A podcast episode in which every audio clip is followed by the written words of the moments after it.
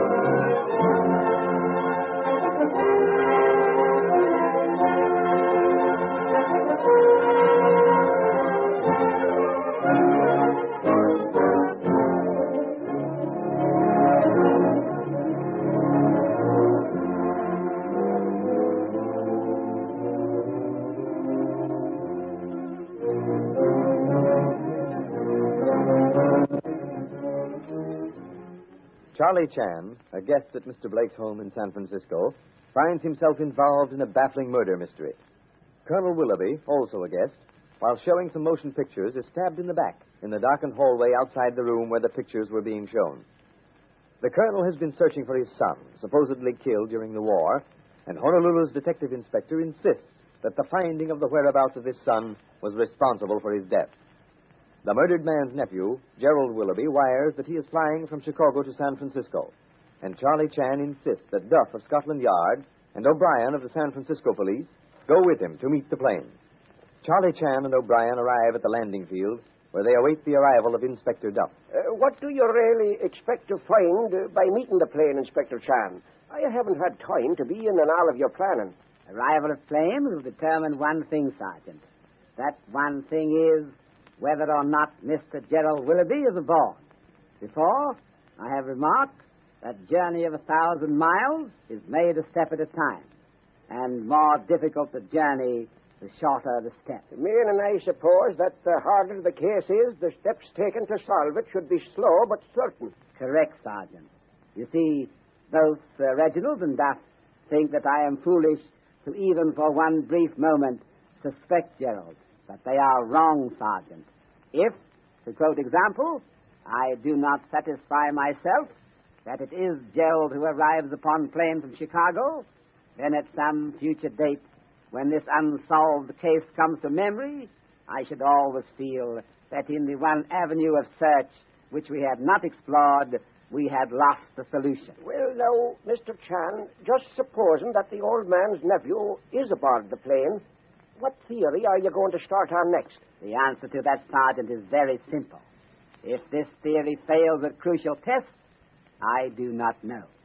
Ah, here is that. Yeah, cheerio there, Charlie. I see I did arrive in time. Blake drove us down to the jail to have a few words with our prisoner. I left Miss Mitchell, Blake, and Sir Reginald there and came on to the airport by taxi. Did young Willoughby say anything? Uh, yes, Sergeant, he did. He told us why he'd never revealed that he was Colonel Willoughby's son. In fact, he admitted that he had been angry at his father for believing he was guilty to begin with, and that he was just not going to let anyone know that he was even alive. You pointed out to him, Duff, that with the murder of Simmons, it would be impossible to keep his identity and the story of his disappearance during the war a secret any longer. Oh, yes, yes, he realizes that Here now. comes the plane. Uh, we'd better stand where we can get a full view of everybody everybody getting off.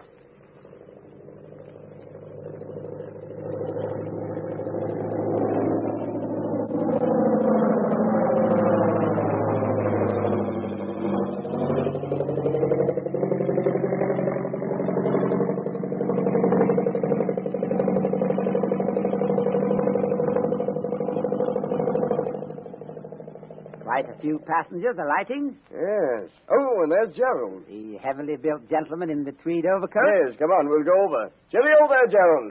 Well, by Jove, just up. I didn't expect to see you at the airport. Well, I know you didn't. Gerald, this is Inspector Chan of the Honolulu Police, and this is Sergeant O'Brien, one of San Francisco's finest. Oh, very glad to meet you both, I'm sure. Now tell me, has any progress been made in the solving of my uncle's murder? Nothing, I'm sorry to say, Mr. Willoughby. We are facing blank wall which stretches in every direction as far as eye can see. Well, here's a taxi. Got any luggage, Gerald? Uh, yes, one suitcase and a briefcase. I'll take care of them. Jump in. Uh, Mr. Blake's Russian Hill driver. You know the place. yes, sir. No, Gerald. The only thing we found out is that your cousin is still alive. My cousin? What are you talking about? Douglas is alive. Douglas? But why? Impossible. Afraid not impossible, Mr. Willoughby. It is fact which cannot be denied. But uh, can you be certain uh, that it isn't some impostor? What do you mean, Mr. Willoughby? Well, several people in all odd corners of the world knew that my uncle was always searching for his son. My uncle always believed that his son was still alive. But don't you think it possible that one of them might be trying to get some money for himself by impersonating Douglas? It's a perfectly good theory, Gerald, but uh, not only did Chan surmise that the man we found was young Douglas, but, well, Simmons, your uncle's old sergeant major, was the one who invited him to Blake's house. Simmons? Simmons? Oh, yes, I remember. Old Tubby Simmons. And Tubby Simmons identified this fellow as my cousin. Sure, and he did. But Simmons is dead now, too. Well, what happened to Simmons? Murdered. Just the same as your uncle. And by the same man. At least uh, that's Inspector Chan's theory. I can't think of a better one. But what reason could anyone have for murdering my uncle to begin with? And why Simmons? I. Why, yes, I'd actually forgotten Simmons' existence. We were hoping to get an answer from you on that point, Mr. Willoughby.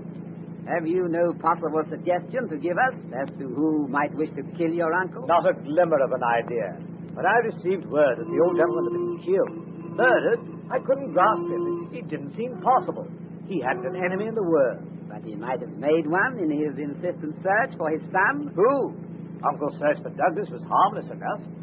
We, well, naturally we felt sorry for Uncle, his only son, charged with cowardice, then his suicide. There was nothing in that to make anyone want to kill my uncle. We shall not attempt to pursue that course further. You must be tired from your trip. We will leave questioning until we reach Mr. Blake's home. If you'll be so kind, think of anything which has occurred in past years which might lead us to one small vestige of clue.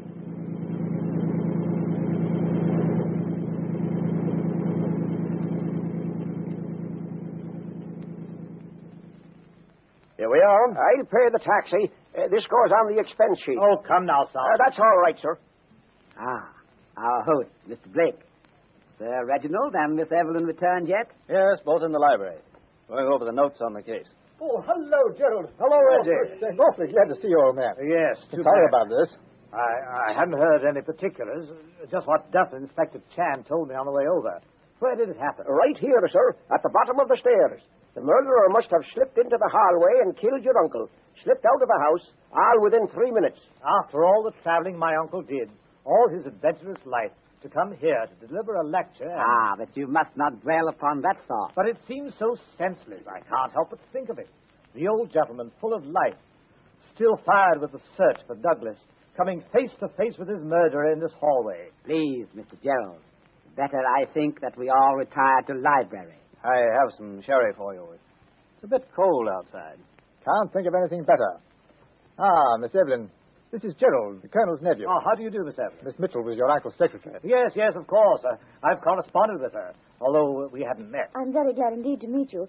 Uh, Mr. Chan, I have all those notes transcribed for you if you. Yes, Miss Evelyn. We shall go to work on them now.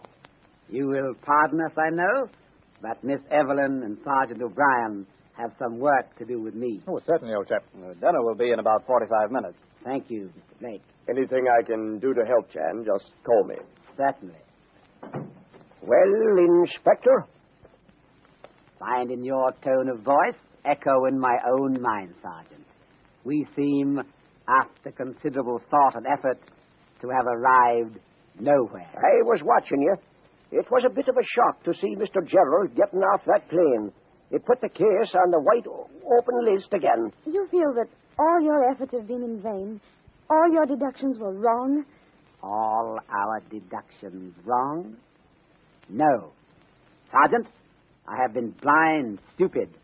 I deserve metaphorical dumpscap, placed on head and pressed well down over ears. What, what are you talking about? Door is closed, yes. There is no use appealing to Duff or Sir Reginald for help in this. They will find it hard to believe when we prove it. Miss Evelyn's remark, all our deductions wrong gave me courage. Were our deductions about young man found robbing Colonel's room wrong? No. We said he was Colonel's son. We were right. And you maintained that Simmons had seen service with the colonel. That was also right. Precisely, Miss Evelyn. We also believed that without proper protection, Simmons' life was in danger. Despite our beliefs and our care, the murderer struck the second time, and Simmons' life was forfeit. I begin to see what you're getting at. All the deductions to date have been right, and there's no reason now to be thinking anything different. But, but Mr. Gerald, you suspect him, and he's been on the plane from Chicago. So we think. So we think. Logical course of thinking and drawing conclusions brings us to Mr. Gerald Willoughby as killer. Very well. We must prove it. Can I rely upon your assistance? Certainly, Mr. Chan. Well, I hate to make any blunders. Do not fear, Sergeant. We shall not blunder. Gerald is guilty party. Out of his own mouth, he condemned himself. We have only to prove it. What exactly does the inspector mean? What did Gerald say that condemned him? After you've heard from your sponsor, Inspector Chan will be with us again.